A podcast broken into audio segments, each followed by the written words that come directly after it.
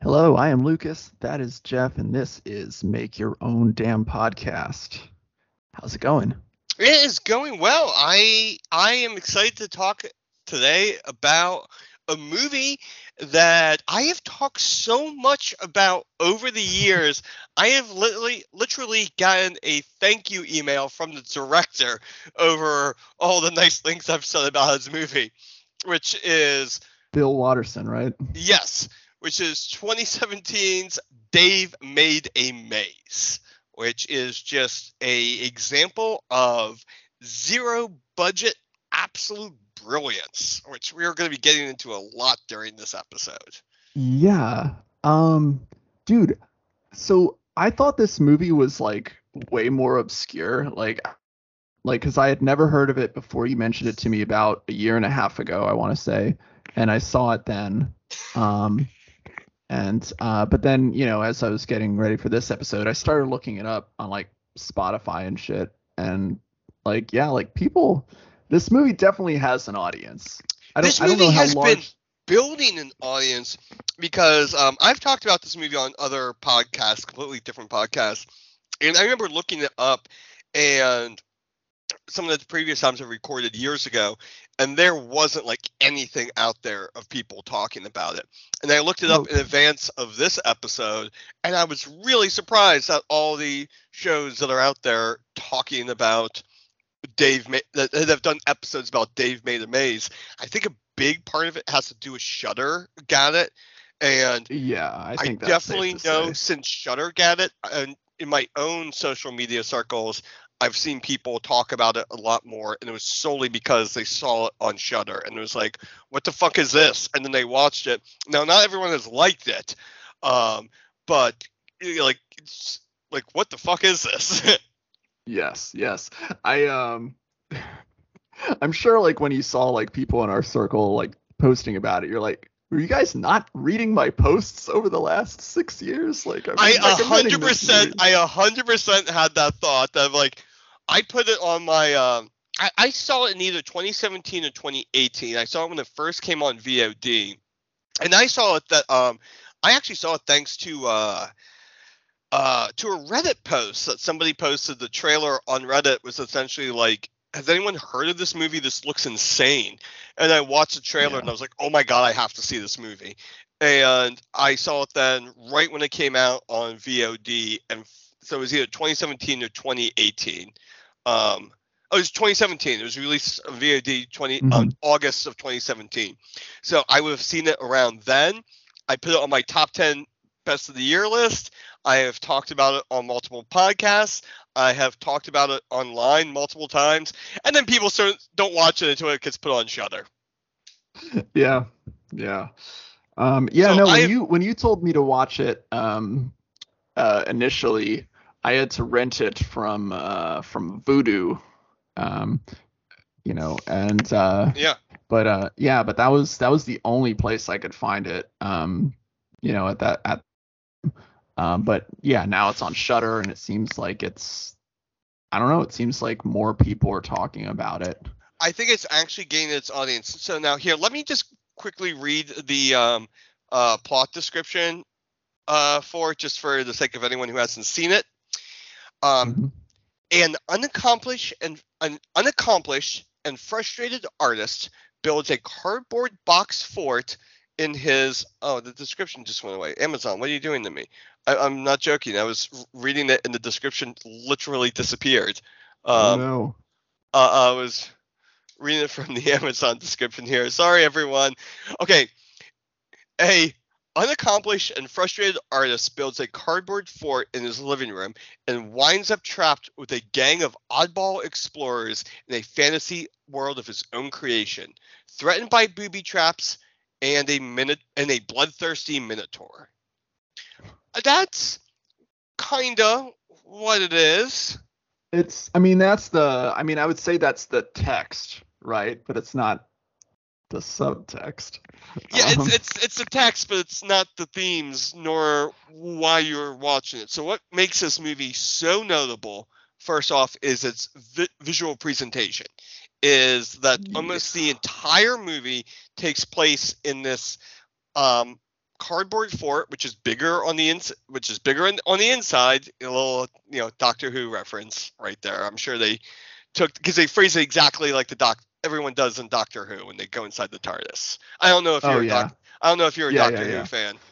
Um, I, I think we've talked about this. The only one I've seen is the movie with Peter Cushing that you have Oh, told me is not canon. It is not canon. That's yeah. but uh, it's a running joke in the TV show that when people go inside the TARDIS, they have various ways of delivering the line. It's bigger on the inside. And so when they say that in Dave Made a Maze, I'm convinced it has to be a Doctor Who reference. But I can tell so it's essentially this labyrinth that is just massive, never ending on the inside. And everything the walls, the ceiling, the floor, everything they interact with in the labyrinth is all made of cardboard. As Mhm. in, the people who made this film literally handmade all the sets from cardboard that they scrounged out of dumpsters and had deals with various studios in LA to essentially take away their cardboard trash. I can go into that later. Um, but it's all handmade and it looks incredible.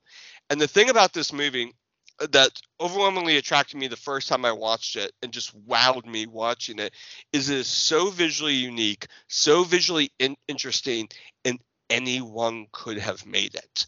Now, Yeah. this movie did have about a half a million dollar budget. Uh, that's true.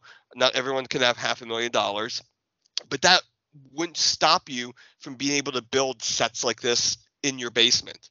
Like Mhm. it's literally like on a physical level, this is a movie that anybody could have made, but no one did until this group of filmmakers did. And it's just so visually unique, visually interesting, and inspired that it almost makes me a little bit jealous over how they can be so creative, so unique, so surreal. And I want to talk about the surrealism uh, in a bit with just fucking stuff pulled out of dumpsters. Yeah, it's amazing, dude. I mean, it's I don't know, it's in a way it reminds me of um, a movie we've talked about on here on this show before, uh, Six Sock Monsters from Outer Space, Yes, which was, yep.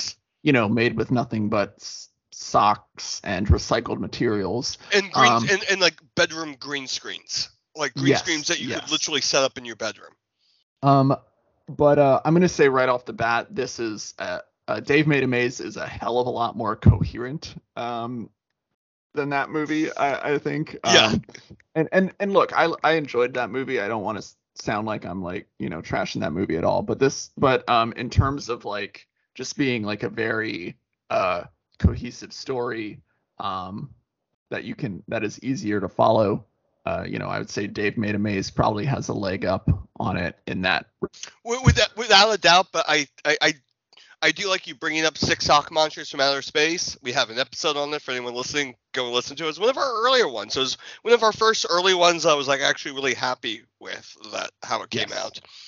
out. Um but both movies very much have like that punk rock diy spirit of li- like anyone could make this. And i actually feel it a little bit more with these movies than i do with like Troma like lloyd kaufman Troma movies because right. there is an odd amount of skill that goes into lloyd kaufman's movies like i know like anyone might be laughing at me but there's actually a lot of skill at work The Lloyd with- movies are are punk in spirit yeah and execution as opposed to the actual like building blocks, right? I would say. Yeah, this this is like anyone could do it, as in if you just were fucking stubborn enough and had an, just dedicated enough time, you could build sets Yeah. this insane in your in in your basement. And I'm almost amazed that like I've never seen a movie commit to this level of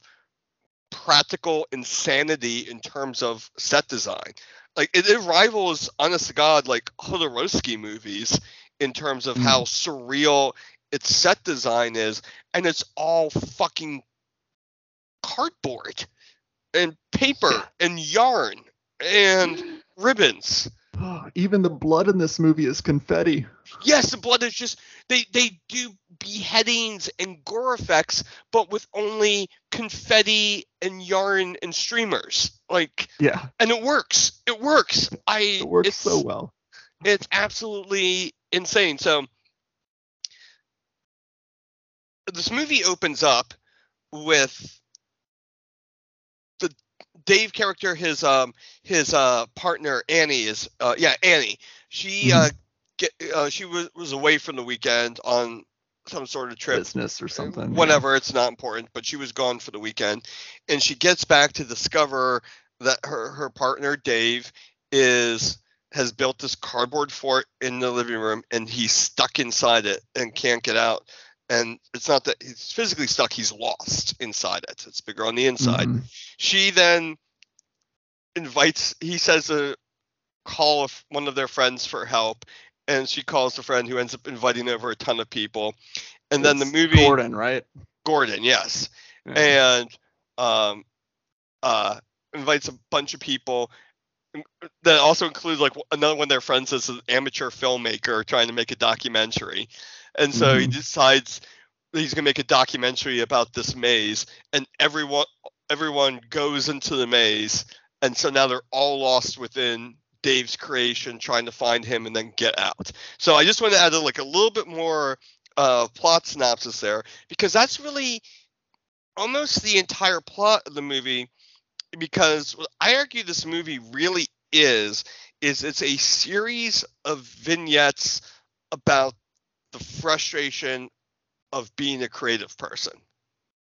Yeah, I mean, even in the opening credits, you see him like trying to play keyboard, and he like s- and he like throws the keyboard across the room or whatever, and he's like trying to like do other shit, like uh, you know, like like it's like a cartoon version of of Yes. Dave or something, like yeah, and and and like so like I mean, thematically, like you're getting you're I mean you're essentially getting Remember that the- actually comes up in the movie because there's the keyboard room that was made out of the box of the that he- keyboard yeah and Annie um, makes an offhand comment, well at least the box got used. Yes, yes. Um, I also want to point out you kind of gloss over it when you're talking about all the friends in the uh, in the room, but there's that it has like probably one of my favorite lines of the film where where I think the character Leonard um is says something like, "Oh, I thought he was just sucking veiny dicks for Kickstarter money," and then uh, Gordon was like, "That's not how Kickstarter works." yeah, yeah, yeah. That's such a there. There's a lot of really good one-lines. Uh, Also in that in that um in that scene, uh, there's also remember they recruited a homeless man and yeah. And it's like I thought you said you knew about cardboard mazes and it's like I said I knew I know about cardboard. Yes. which I also thought was a great line. And the homeless man, uh, is it, doesn't he just use the shower for the whole movie? I think so. Yeah. Yeah. Because he doesn't go into the maze. No, he doesn't. He doesn't. He asks Yeah. if he can use the shower, and he's get, he gets told no. And then when everyone goes in the maze, he's like, "I'll be in there in just a moment," and you see him go off into the bathroom, and it's just Yeah. implied that he took a shower, and that was all he that that was all he did. Wonderful. It's wonderful. I, I thought there, like Um, there's some very good humor in this movie, which we'll we'll we'll uh, uh, get to. Um, but yeah, that that's not how Kickstarter works. Was a great line. um but yeah no it's it is a great like i don't know like I guess a study i i don't know what do you say a study or an allegory of of the of the kind of creative process and how it like can be frustrating at times and how like in those frustrating moments uh unfortunately seems to be when your loved ones uh see it the most you know you they tend Yeah. to see you more uh, yeah Yeah, I think Um, it's, it's it's very much about like the frustration of being a creative person, the frustration of trying to make something uh, creatively, the frustration of how it impacts your your your your other relationships in your life. Um, like there's a lot um like I'm sure we get into a lot of them. There's a lot of I think really poignant very surreal scenes between Dave and Annie throughout the whole movie. oh my like god um, yes we'll eventually get to it. I want to hold off on it for a bit. But the uh, um, the dinner table or the kitchen table costume scene where they have their exchanges is that scene really fucking hits me hard. And like I, I Oh, want to hold off on that. I want to Yeah. hold, off until we talk about that because I think I want to talk about some more of the context about how the movie builds up all these themes. Mhm. Mhm. So so like like it essentially like starts off like it's I mean it, it's a very like, everything in this movie is allegorical. And so I think that's a really great point to start talking about this movie. And for some people that saw this and didn't like really get it or didn't really like it, I think this is why is that this movie actually is a surrealist movie. And it's not something that you actually see all that often. And what I mean by it's actually surrealism is that logic has no play here. Um, that it is just a completely imaginary world. There are no rules outside of what the filmmaker decides in the moment. And it's all about relaying a bigger emotional point through all these scenes of unreality. That honest to God, like I feel like Dave Made a Maze has a lot more in common with like Alejandro Jodorowsky, with David Lynch, with Buñuel, um, than it than it does actually with Lloyd Kaufman or other low budget genre filmmakers. I yeah, I, I mean I completely agree with that. Um I although I do think that like in a way like if you kind of like look at all movies or works of art as metaphors, um I don't know, like it it's it almost feels like it's a movie about movies, you know, and or in a way like Well, it's a movie about the little creative process and Yeah. the the maze or the labyrinth, depending upon which character you ask in the movie, is is a very literal metaphor for a work of creation that's not finished yet. And right. he's still in the process of making it. He's still in the process of building the maze. That's part of the reason why he's lost is that the maze isn't finished yet because he can't bring himself to finish projects and now he's lost in it and he can't see anything other than the maze. And hmm. like like and this is that's very literally what happens in the movie and that's also a very obvious metaphor for somebody working on a creative project and feeling frustrated about that they're lost in their own work and they can't see outside of it. And that causes them to like there's there's a whole point that he hasn't been eating. Remember Yes, because he's actually yes. been lost he hasn't been physically taking care of himself and Mhm. that is the thing that And holding in his shits. Oh yeah, there is that whole thing of like like where's he taking the shit at? I'm like I'm not gonna poop in the living room, like. But then that gives a Um, reveal of that he hasn't been eating anything and he does he hasn't Yeah. needed to go and so he hasn't been taking care of himself and this causes his his partner concern. This causes his friends concern, which causes him to go in to get him out. And Mhm. um, now they kind of end up consumed by the maze, which I don't really think that metaphor really kind of works. That's why I say this is like a surrealist film because it's it not if a direct. it- I- it's not a direct one for one thing at any point. it does if you shift from general creativity and more to um filmmaking though right i mean if if you if you see it as like because like filmmaking is a lot more collaborative oh, so you think you're thinking of um that that's like the metaphor of like like when you get your friends in on the project with yeah you. Okay, in, in that case, that metaphor works great. Actually, I see exactly what you're saying. That works very well. Yes. yeah and so you recruit your friends to work for you and they also end up kind of Uh-huh. lost in a thing of your own direction right exactly exactly um yeah and then they're like kind of you all kind of got to depend on each other to find your way out you know to you know finish the maze or destroy the maze or whatever you know? Um and i think a lot of the movie also really heavily focuses on annie and dave's relationship. And yeah. and that she kind of um let me put it this way. Dave views it um, like maybe we can get into that kitchen scene eventually uh like around here. Um Dave views it that she tolerates him, and that frustrates him Right. because he thinks he has all this potential, and he just can't realize it. But he knows that he is a creative person. Like the movie opens with that great interview with him for the like that remember that there's a documentary being made while all this is going on that the group of the friends are Yes. we'll, we'll, we'll go into those characters um, they're making a documentary and the movie opens with dave being interviewed for the documentary. And later about the halfway point of the movie we see that same interview again and we find out that in the beginning we only saw half the interview. And then you see the other you see the whole interview halfway through the movie. And it dramatically changes the context and it comes across as very like sad and pathetic over. It does. It does. he was just Um, trying to make something that mattered and I, i'm paraphrasing here like just trying to make something that mattered and like maybe if i made something that matter um oh here we go.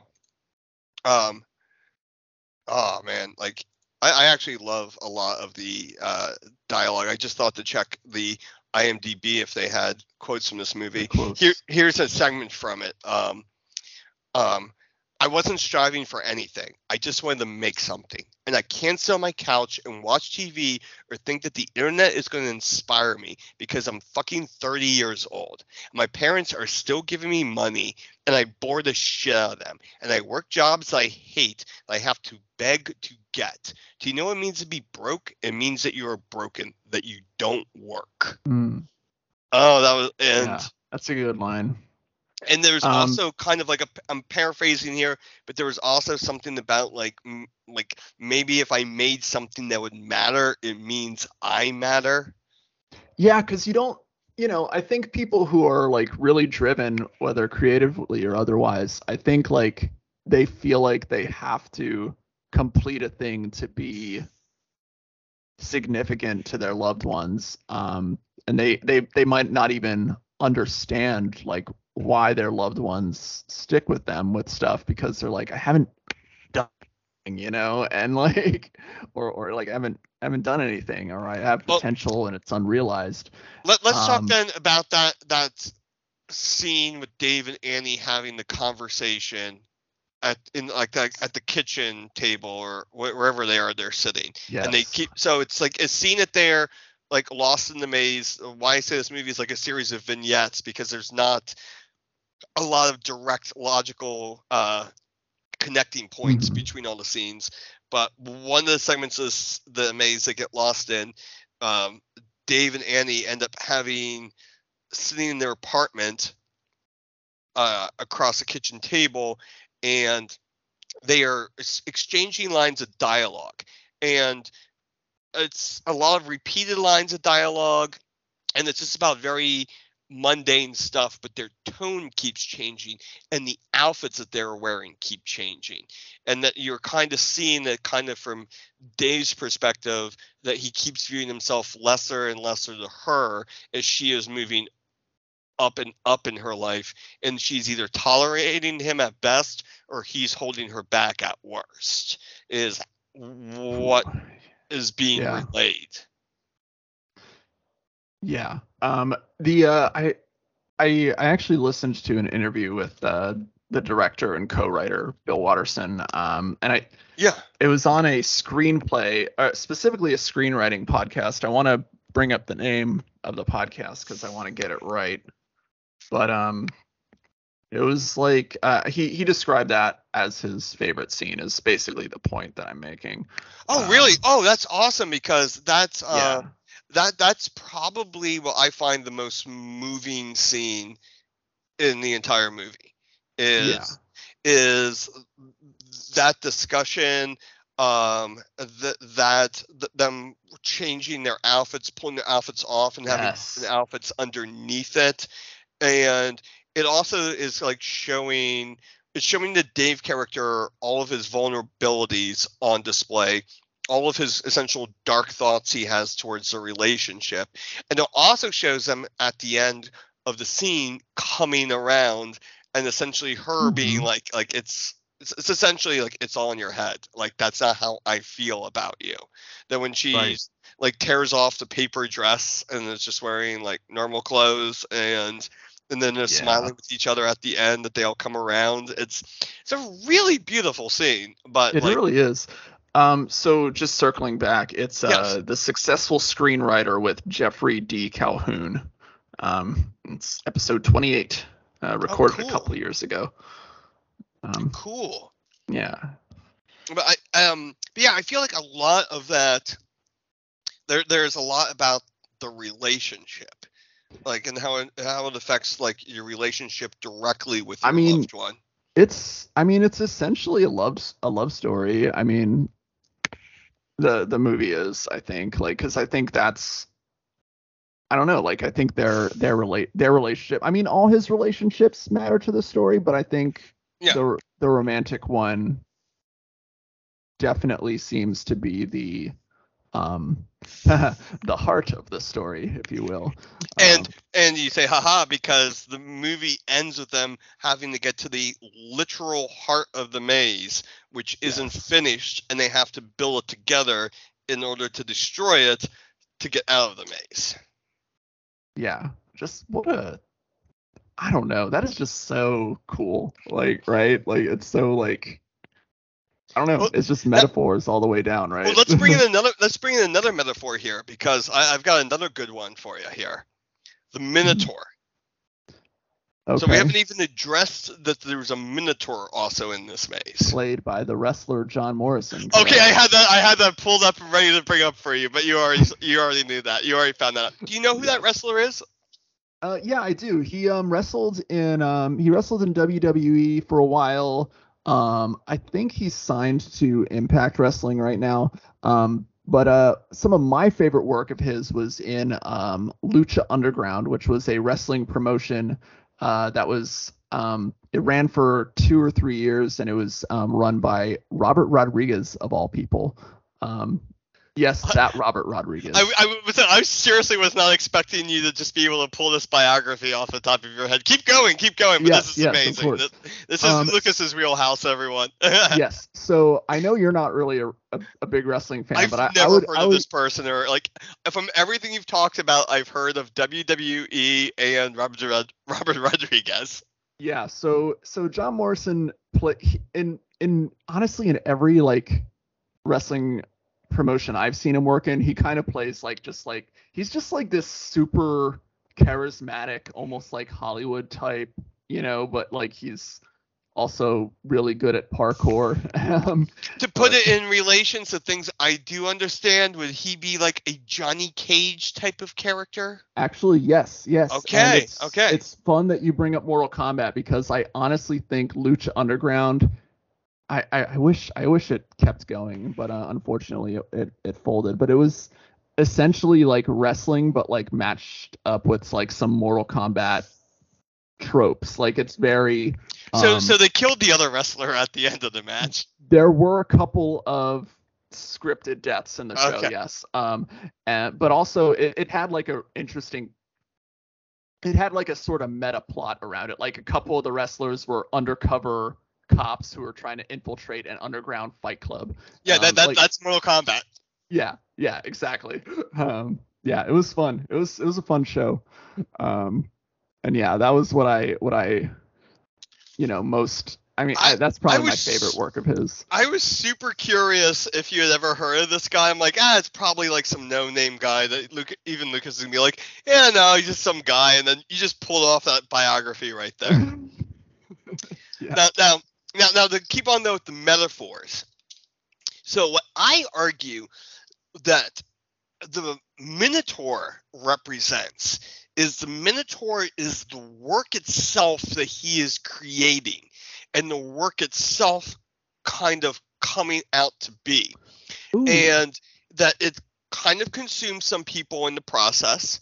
And the reason I really hold to this metaphor is that at the very end of the movie, in the credit sequence, we find out that when they dump all the trash from the maze in the dumpster, the Minotaur comes out of it and goes out into the world.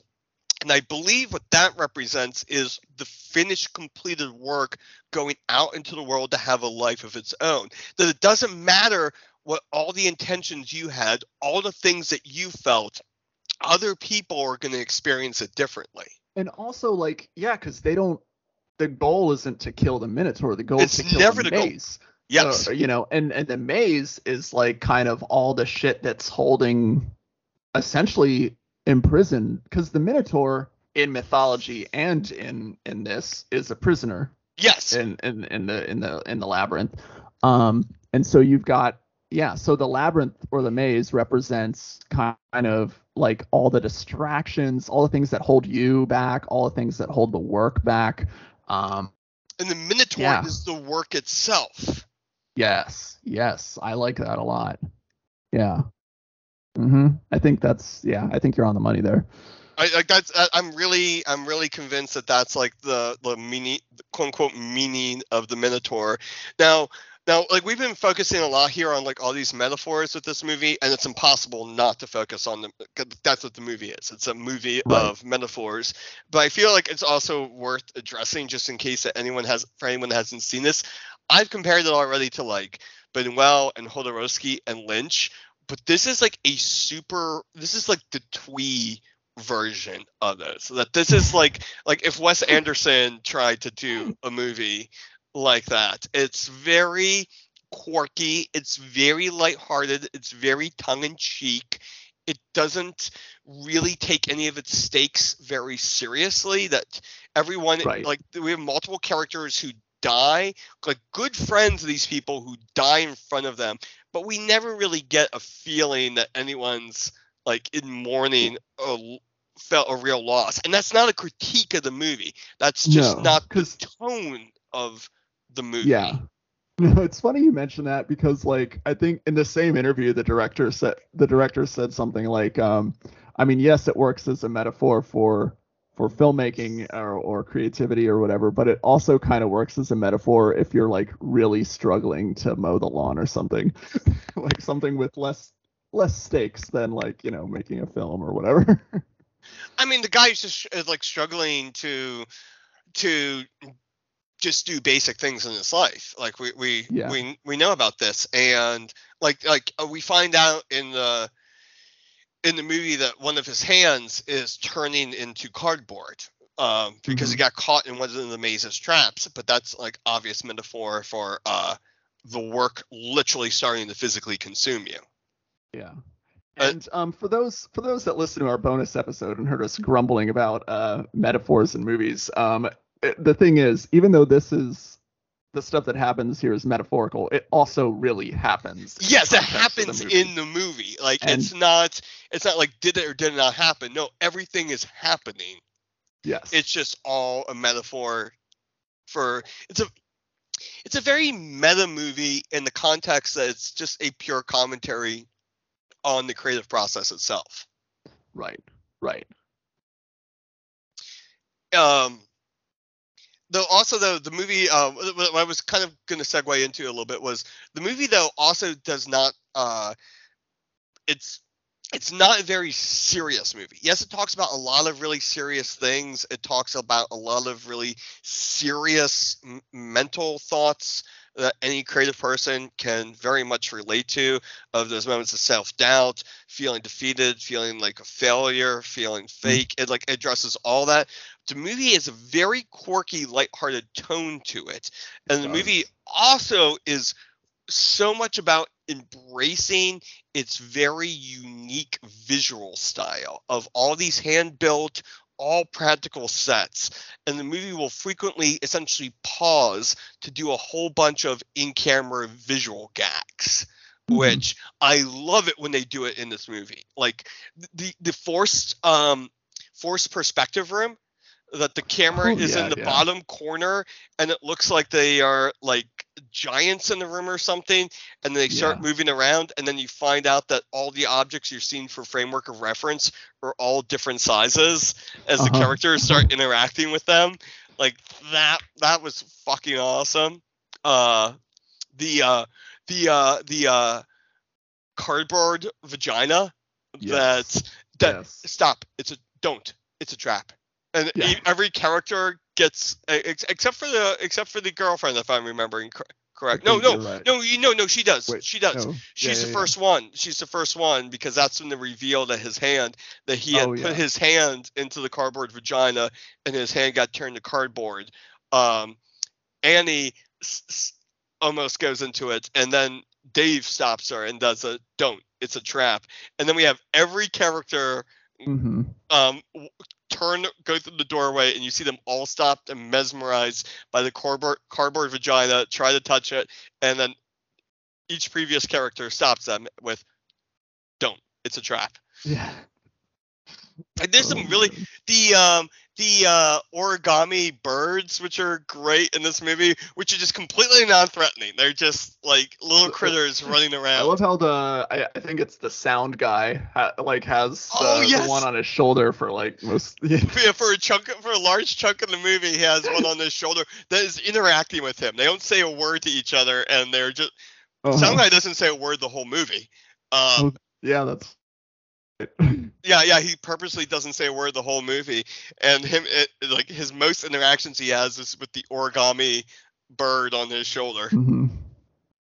uh like yeah like there's a lot of really quirky like f- like really fun enjoyable things about this movie that make it being like like yeah it's kind of treading on some of the same ground as like Fellini's like eight and a half but it's not like Oh so yeah, good call. it's not so dire and serious about everything Yeah, and no, it's it's more of kind of like that joyful nihilism that we talked about in the bonus episode about um everything everything everywhere. all at once Yeah. of like there's like like absurdism versus nihilism and Yeah. Dave Made a Maze is on the absurdist side and it's a absurdist surreal film about trying to find meaning when everything you do feels like it sucks.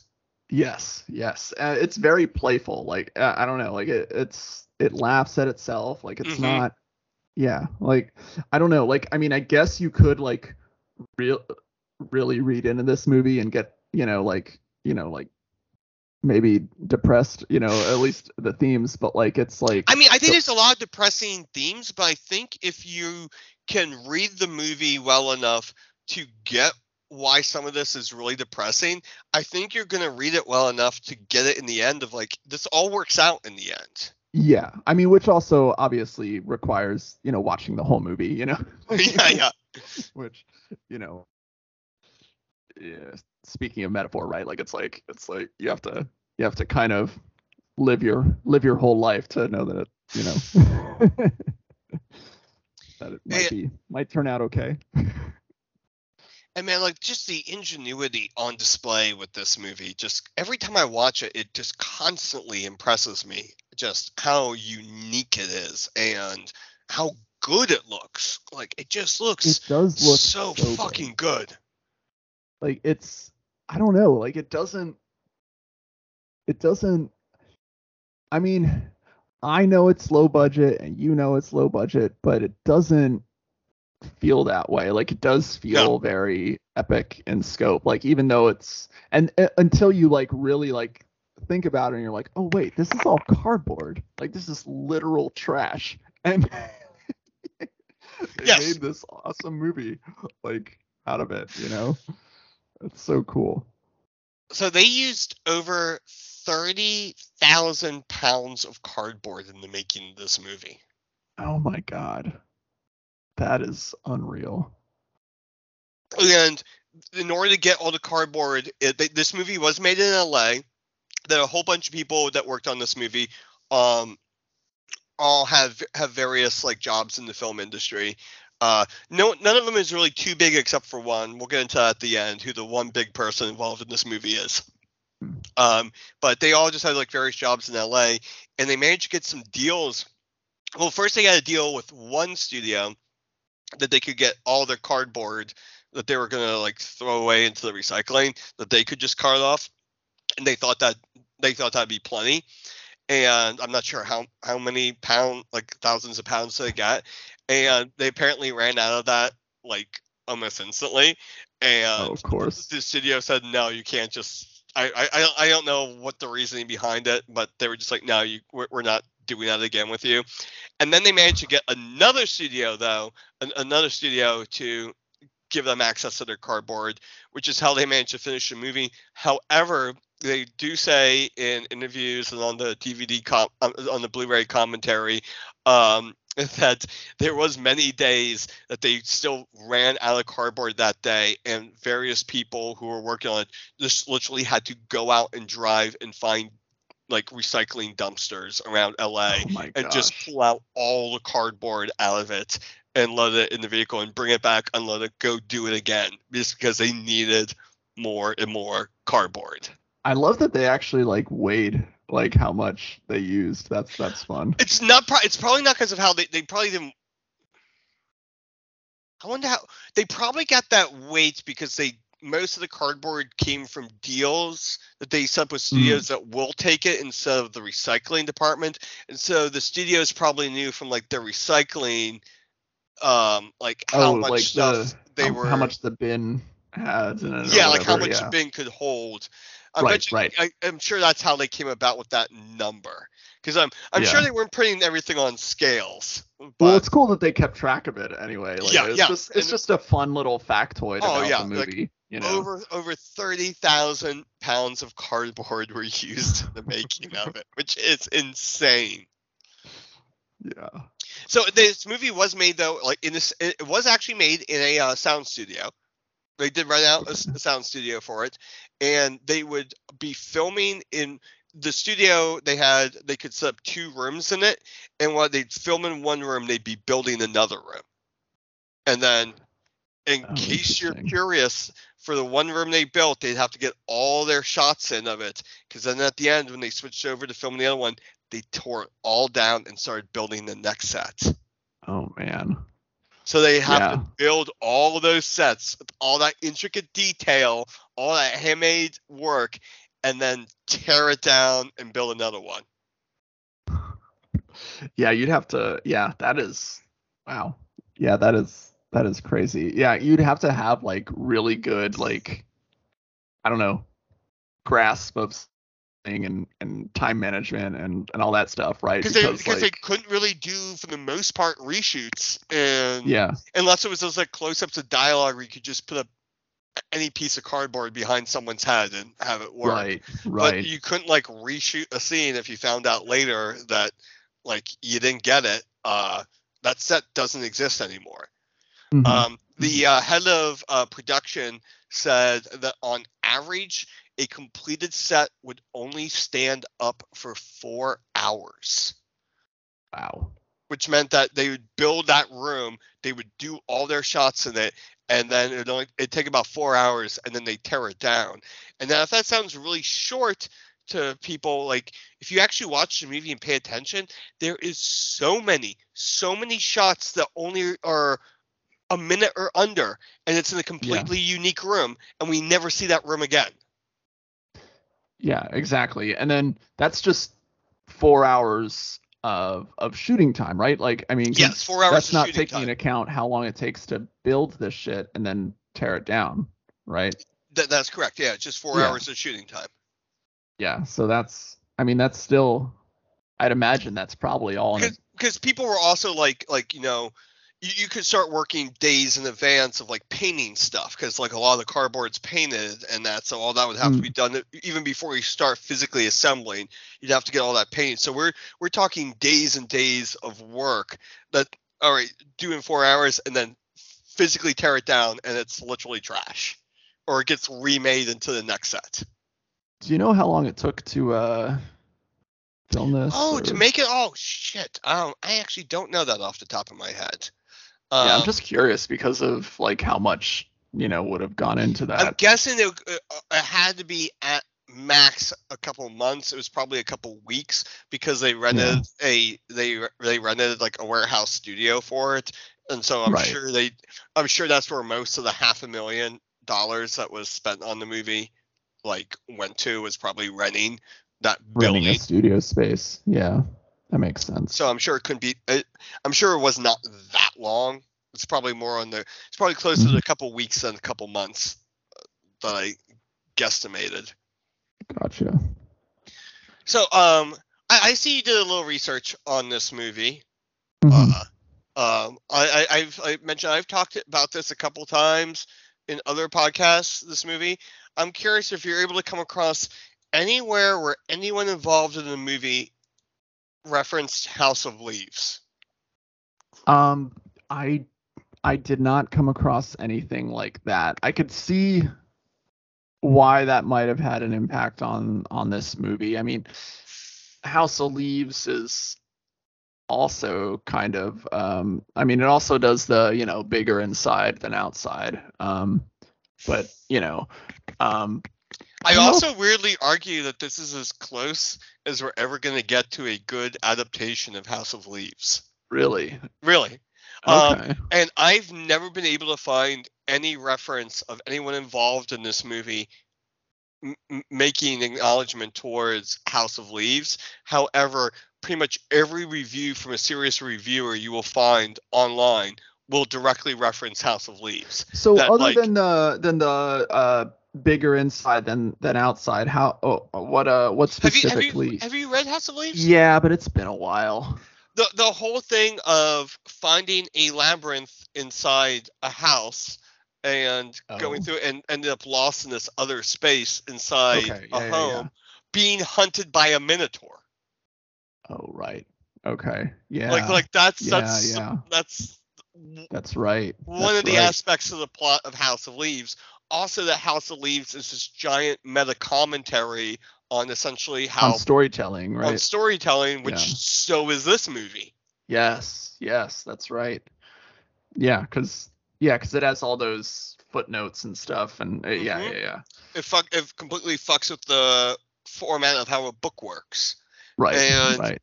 and like I'll, I don't know, it, like if I, I I can't find anything to directly connect it to, but I'm like I find it really hard to believe that That he never read the- it. yeah he never that, that Especially, like, given never his- read it or given his age and like uh, yeah, yeah like i feel like he would have been of the generation that would have like i don't know there was there was a period of time where like everybody who was cool read, read House of Leaves. Yeah, yeah. And, yeah. and that was also during that was also during our time as well. Like Yes.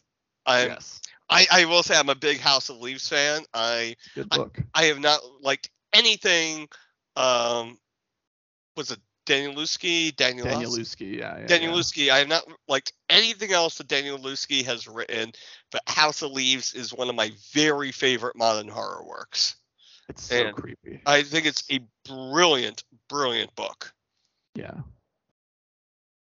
But I kind of argue that like so we we watched uh, for the show a bunch of months back. We saw the Sadness, and Mm, I was like, okay, the sadness is close as we're ever going to get to a crossed movie. And right that was really funny then researching it that the writer director of the sadness is like, oh yeah, I just ripped off Crossed. And like Yeah. this is my Crossed movie. I couldn't get the rights for it, so I just I just changed some details and this is my Crossed adaptation. He doesn't even Mhm. hide it. It's just it's like this is my Crossed movie.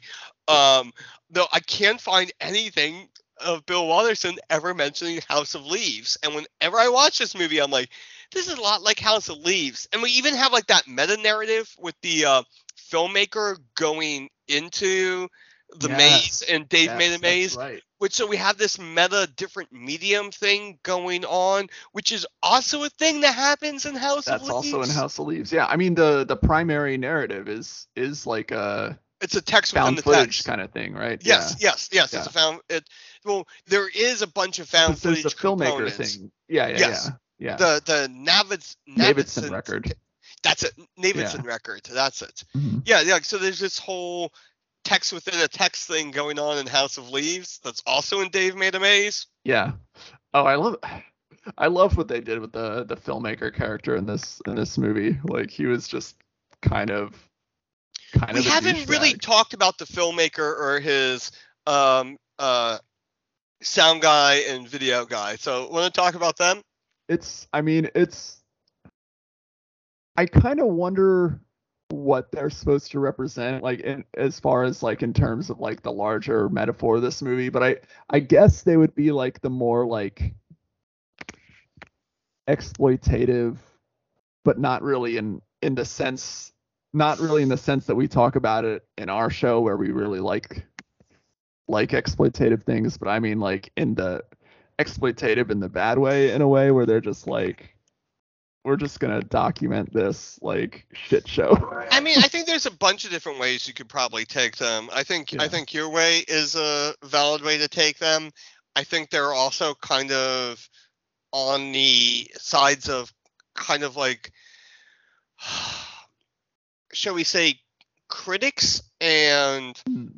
commentators yeah, because the it's a lot like why did you do this why is this like this why and like not being really able to answer is like because that's what i did it's yeah, i want yeah, that makes sense. so i kind of view them on kind of like the when i say critic side i don't mean like negative but Mhm.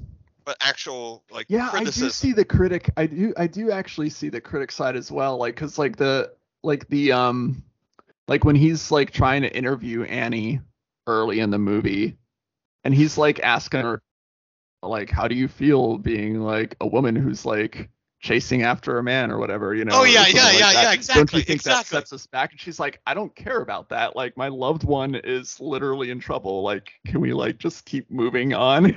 exactly exactly i think that's a fantastic example to support my point that I, Yeah. I think it's kind of representing like criticism and the media and the critique around a creative project and how it's kind of missing how, how it can not even miss a point how it's just like it's just approaching from a different position than where it, the creator already is has from its its thesis in mind even Yes. sometimes even before they see the film or or read the book or whatever and they're like okay here's my thesis now i'm going to read or watch this thing and i'm going to Yes, yes, yes, because he's constantly trying to like shoehorn the narrative into Yes. this chaos when there is no narrative to be had. right yeah So Yeah. the main filmmaker, that's John Urb Urbaniak. Urbaniak. james Urbaniak. james James. I'm sorry, John. John. Get. yeah you're so- thinking of john urban sick the writer okay, yeah, yeah. So James Ur- Urbaniak. Urban, urbaniak Urbanic. Do you know who he is? i don't i um i i I feel like he looked familiar. Um, he does a lot of TV work. He does a lot of voice acting work. He's been in a shit ton of things. And what's Hmm. most notable, what's most notable, oh well, for one, he um actually played uh, Robert Crumb in American Splendor. Okay, all right. So if you've I- seen American Splendor, uh, which if you haven't, or for anyone listening that um, hasn't. I can't. Oh, oh. Uh, American Splendor is a great movie. It's about Harvey Pekar, which is this uh, great underground comic book artist. Um, Oh, amazing. no I. It, it's see, a bi- it's a biopic about an underground comic book artist, um, Harvey Pekar, who's fantastic. That's hilarious. I've o- I've only ever seen like the cover of it. And I thought it looked boring, but I, if you'd have told me it was about comics, I would have watched it immediately. Yeah, it's it's about like the uh, 1960s and 70s underground comic book scene.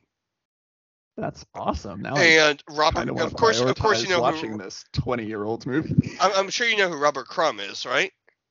Oh yeah, oh yeah. Yeah, yeah. Uh, um, uh, James Urbaniak plays Robert Crumb in that. But Yeah. the thing he's most notable for is he voices Dr. Venture on the Venture Brothers. Oh shit, that's super cool. Um, I also recognize the uh guy who played um Gordon. I've got to say. Um, and now I'm like looking at his um at his uh he's done a lot of TV work, I guess, is what he's what I you know maybe I've just seen his face. Um, Adam uh Adam Richard Busch. Oh yeah, there's a, I, I was looking up um a, a bunch of the actors in this movie, and uh, no one involved in this movie, unfortunately, has really gone on to have a like big career. But everyone's done like work, like Yeah. everyone's still working in the film industry. Everyone's done a bunch of shit, uh, but no one's become like a star. Uh, and so I guess he was a popular character, like a pretty popular character on Buffy. Like he was in 16 episodes. Okay, So- so, he was a re- recurring character in that. But Yeah. the, uh, going back to the film crew, we've got to talk about the sound and the video guy and how Oh yeah. fantastic they are in this movie. Um, the sound guy never says a word the whole movie. The video guy only says, "Did you fuck my wife?" And it's, it's a it's a callback. It's a callback when he died. When the video guy dies, he says, "Did you fuck my wife?"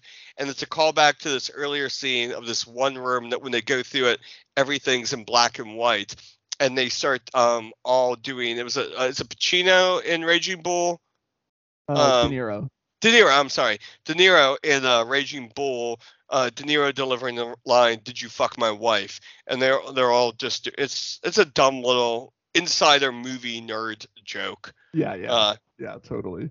but um, but the the video and sound guy are so funny in this movie. They're so entertaining to watch. It's just all physical comedy. Their physical reactions to everything. Yeah. They don't say anything.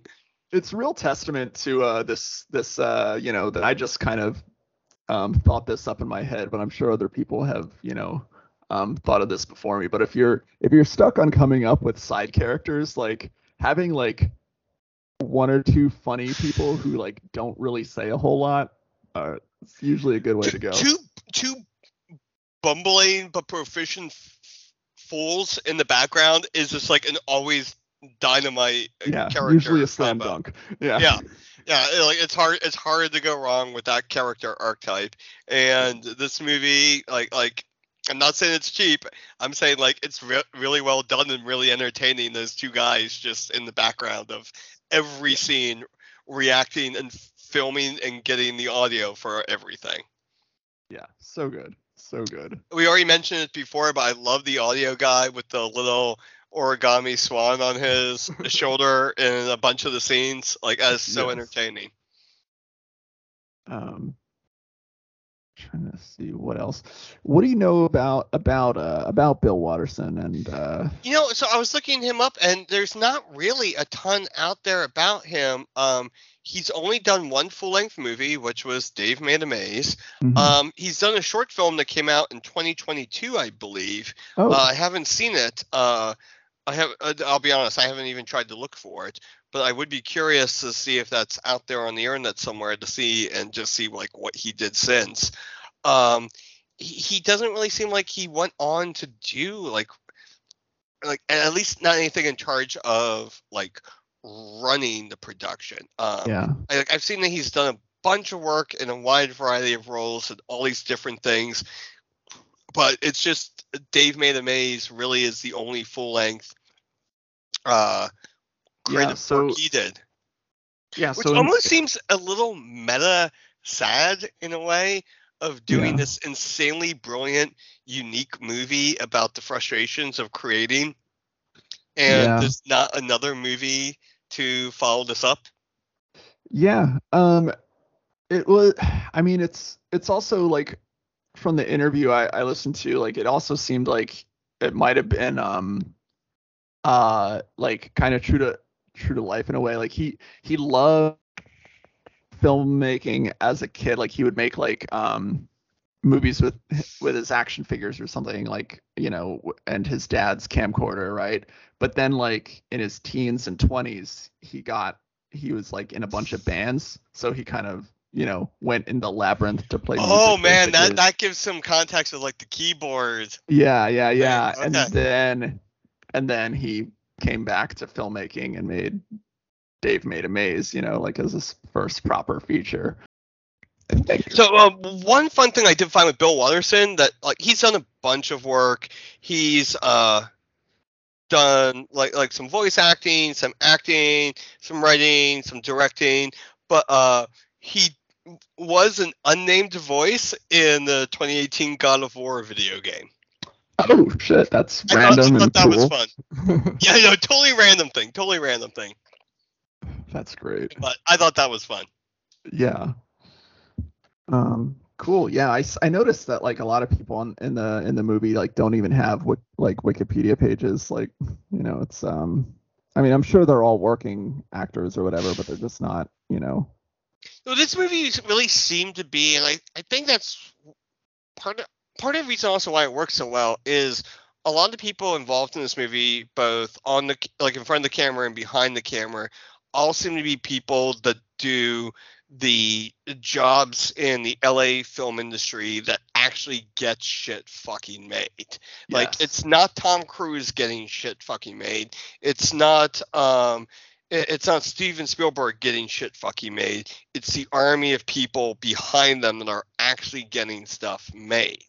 Mhm. And this movie seems to be starring, seems to be made by, and seems to be worked on by those people.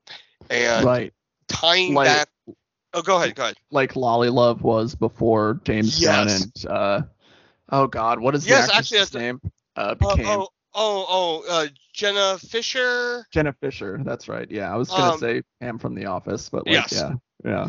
Oh, Um, no, no, exactly, exactly the exact same sort of. uh, this the same people who essentially used uh, Street Trash as their demo reel, you know. Mm-hmm. Um, yeah, like uh, like those are the people who like really make this shit happen. and and mean, so uh, everyone involved knows how to make a competent movie and it's just that they're all having to been under the direction of somebody else before. And this was all theirs a little attempt to make their own piece of art and entertainment.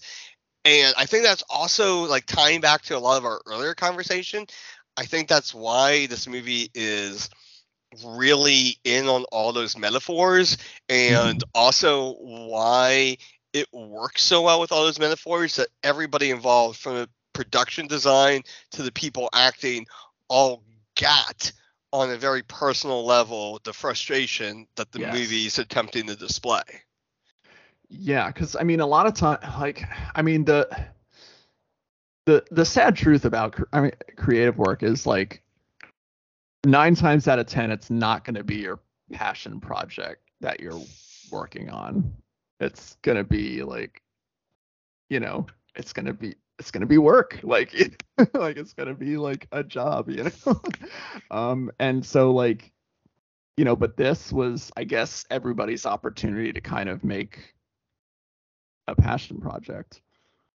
though this doesn't really seem like it kind of led to anyone really dramatically expanding their career unfortunately which is Yeah. sometimes what happens. I mean, like we look at LolliLove, which I think actually comparing this to the LolliLove is very, on a, on a production standpoint, is very very accurate. That Mhm. it's it's it, it's people that work on movies that work in the industry to understand what they need to do to make a competent work, trying to make their own thing. And then LolliLove, uh, a lot of those people went on to have giant careers and like Dave made a maze. Like I think the biggest name to come away from this movie is the guy that voiced Doctor Venture, which Mm. isn't really. Um, I mean, yeah, he does get invited to Comic Con every year, but Right. it's still not like a huge name. It's not like it's not James Gunn or. And that would have predated this movie anyway, right? um, actually, I believe you're correct. Uh, yeah. uh so Dave oh with oh without a doubt without a doubt Yeah. there's there's uh, Venture Brothers predated this by probably a A decade, decade, or, yeah. or Yeah. more even I think I was still living in Pennsylvania when that show was on. So yeah like Venture Brothers was actually like uh was it like 2005 or 6 oh wow, even that far back. Jeez. oh, ma- oh that maybe makes me feel old, honestly. when the fuck did Venture Brothers uh start yeah Venture Brothers has actually been going on for a quite a long while um Venture Brothers started in oh whoa oh oh oh buddy I'm gonna hurt you here 2004 oh my gosh. Wow. even So- earlier even earlier that's why I was having a hard time finding it on his IMDb I wasn't scrolling back far enough Yeah. Wow. so Venture Brothers. Ago. so Venture Brothers predated this by like like, like 15 years Okay. Wow. 14 14 years. But yeah so yeah it never really um n- nobody involved with this ever really kind of broke out which is like such a shame because es- especially for uh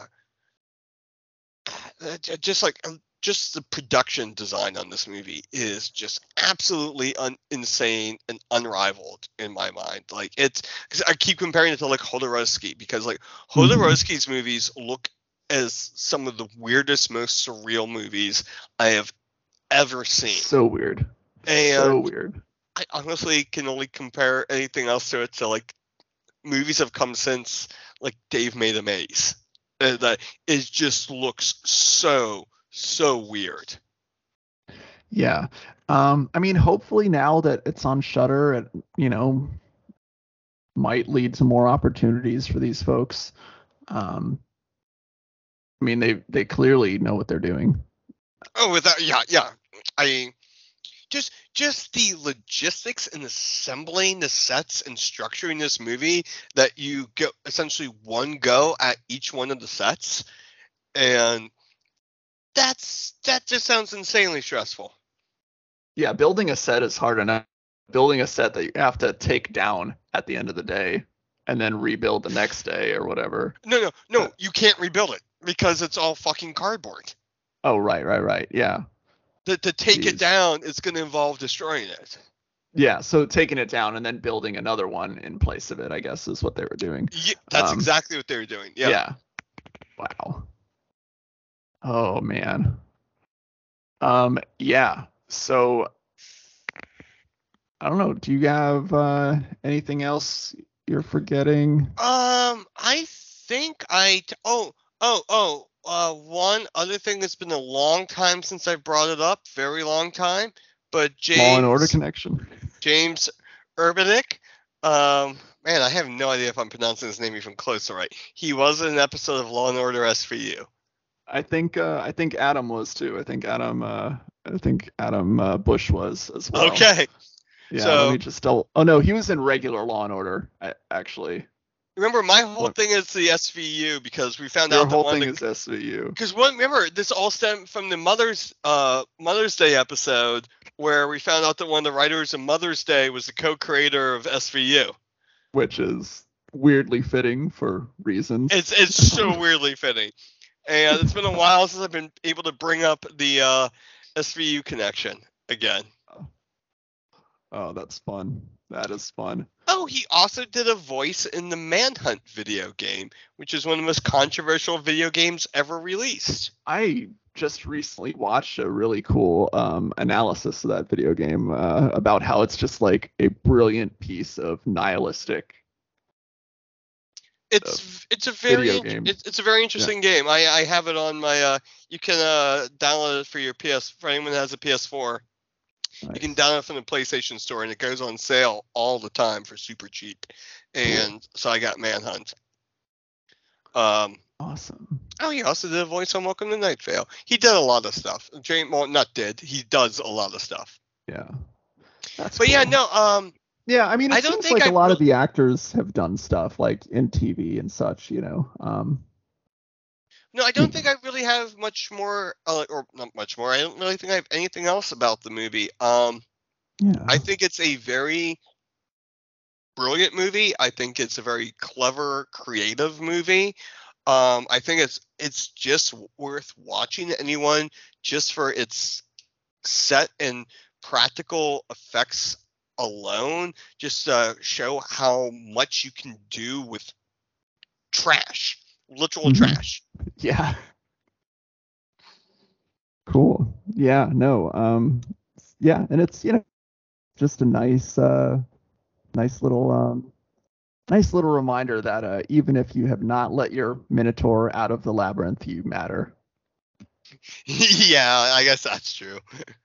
So, so, um, Lucas, do you remember what we're doing next week? I do. I'm just curious if you do. Ooh, I do. I do. Okay, We good, are- we, Good. we what are are we doing? we are doing okay so i am a full moon fan you are not but i think we will both agree that the movie we are doing next week is probably the best full moon film yes, um we are doing castle freak unless i am completely wrong we are doing Castle Freak. Though I just realized something that we almost forgot to bring up. We're done. We're not doing it next week. Oh yeah, that's right. You're right. You're We're right. not You're doing right. it next week. We will be doing the episode in two weeks. Two and weeks. that for the time being, we're going to be having new episodes come out every two weeks. That mm-hmm. there's been some just difficulties with just lots of things going on and private schedules, all those sorts of things, yeah. and that rather than do like get burnt out or have things become a chore or do half-hearted episodes we want to have our episodes be as high quality as we absolutely can have them be we're going to be having them come out for the foreseeable future every other week instead of Right. every week now that may Um, change in the future um, yeah. personally i'm hoping fingers crossed that that changes but Yes. for right now, just plan to hear from us every other week. Now we're still going to be doing bonus episodes, but they're also going to be every other week. Yeah. And then you might be seeing some other things popping up in your feed on our off weeks. Not 100% sure exactly what all yet, but you might see some other content also popping right. popping up there. Yeah. So we're not going anywhere. We're just uh, spacing things out. Um, yeah, we are. Uh, we are here to stay, and um, I'm excited to talk about Castle Freak. We're not that far away from 100 episodes, dude. Like we've got to, at the very least, fucking cross the 100 episode mark. yeah, That's I know. We're like, we're really close. I mean, counting the bonus episodes, we've already. we shouldn't. Oh yeah, if we count the bonus episodes, we've already crossed it. Yeah, we're. But yeah. we but we shouldn't count the bonus episodes, and we can't count those random off weeks we had when we had in Oh, the right, random where filler did- old. where I pulled episode. from the the Mangum Show archives and stuff. Yeah, yeah, yeah, yeah. So um, and I think we even did a Jeff Attacks episode at one point. Uh, no, but we did a um uh episode of a show that uh that you didn't launch, but you almost launched. Oh, Uh, that's what I'm thinking of. Oh, we still have the Jeff Attacks interview with you. I can pull out at some point. yeah, It's, that's a good one. That was- episode. That was uh that's still the longest interview I've ever done. So I yeah, that was when I did Jeff Attacks. Pretty much everyone I interviewed said this was the longest interview I've ever hey, done. but you know what? You were doing that way before that was cool. Now it's like every Oh, yeah. interview is like three hours. Like yeah, yeah, no, I, yeah, I was doing three hour interviews like a decade ago before it was before it was cool. yeah. Um. So, uh, but yeah, so yeah, we'll be back in two weeks with Castle Freak, and because we're gonna have two weeks for, it, I'm also definitely gonna watch the remake. Yeah, I'm gonna try to. I don't well. know. Yeah, I, at the very least, I'll be reporting back. I think I Castle should. I think I will. That's right, everyone listening. Did you know there's a Castle Freak remake that, That- happened? That, That really, also stars Barbara Crampton. that really happened. Yes. Yes.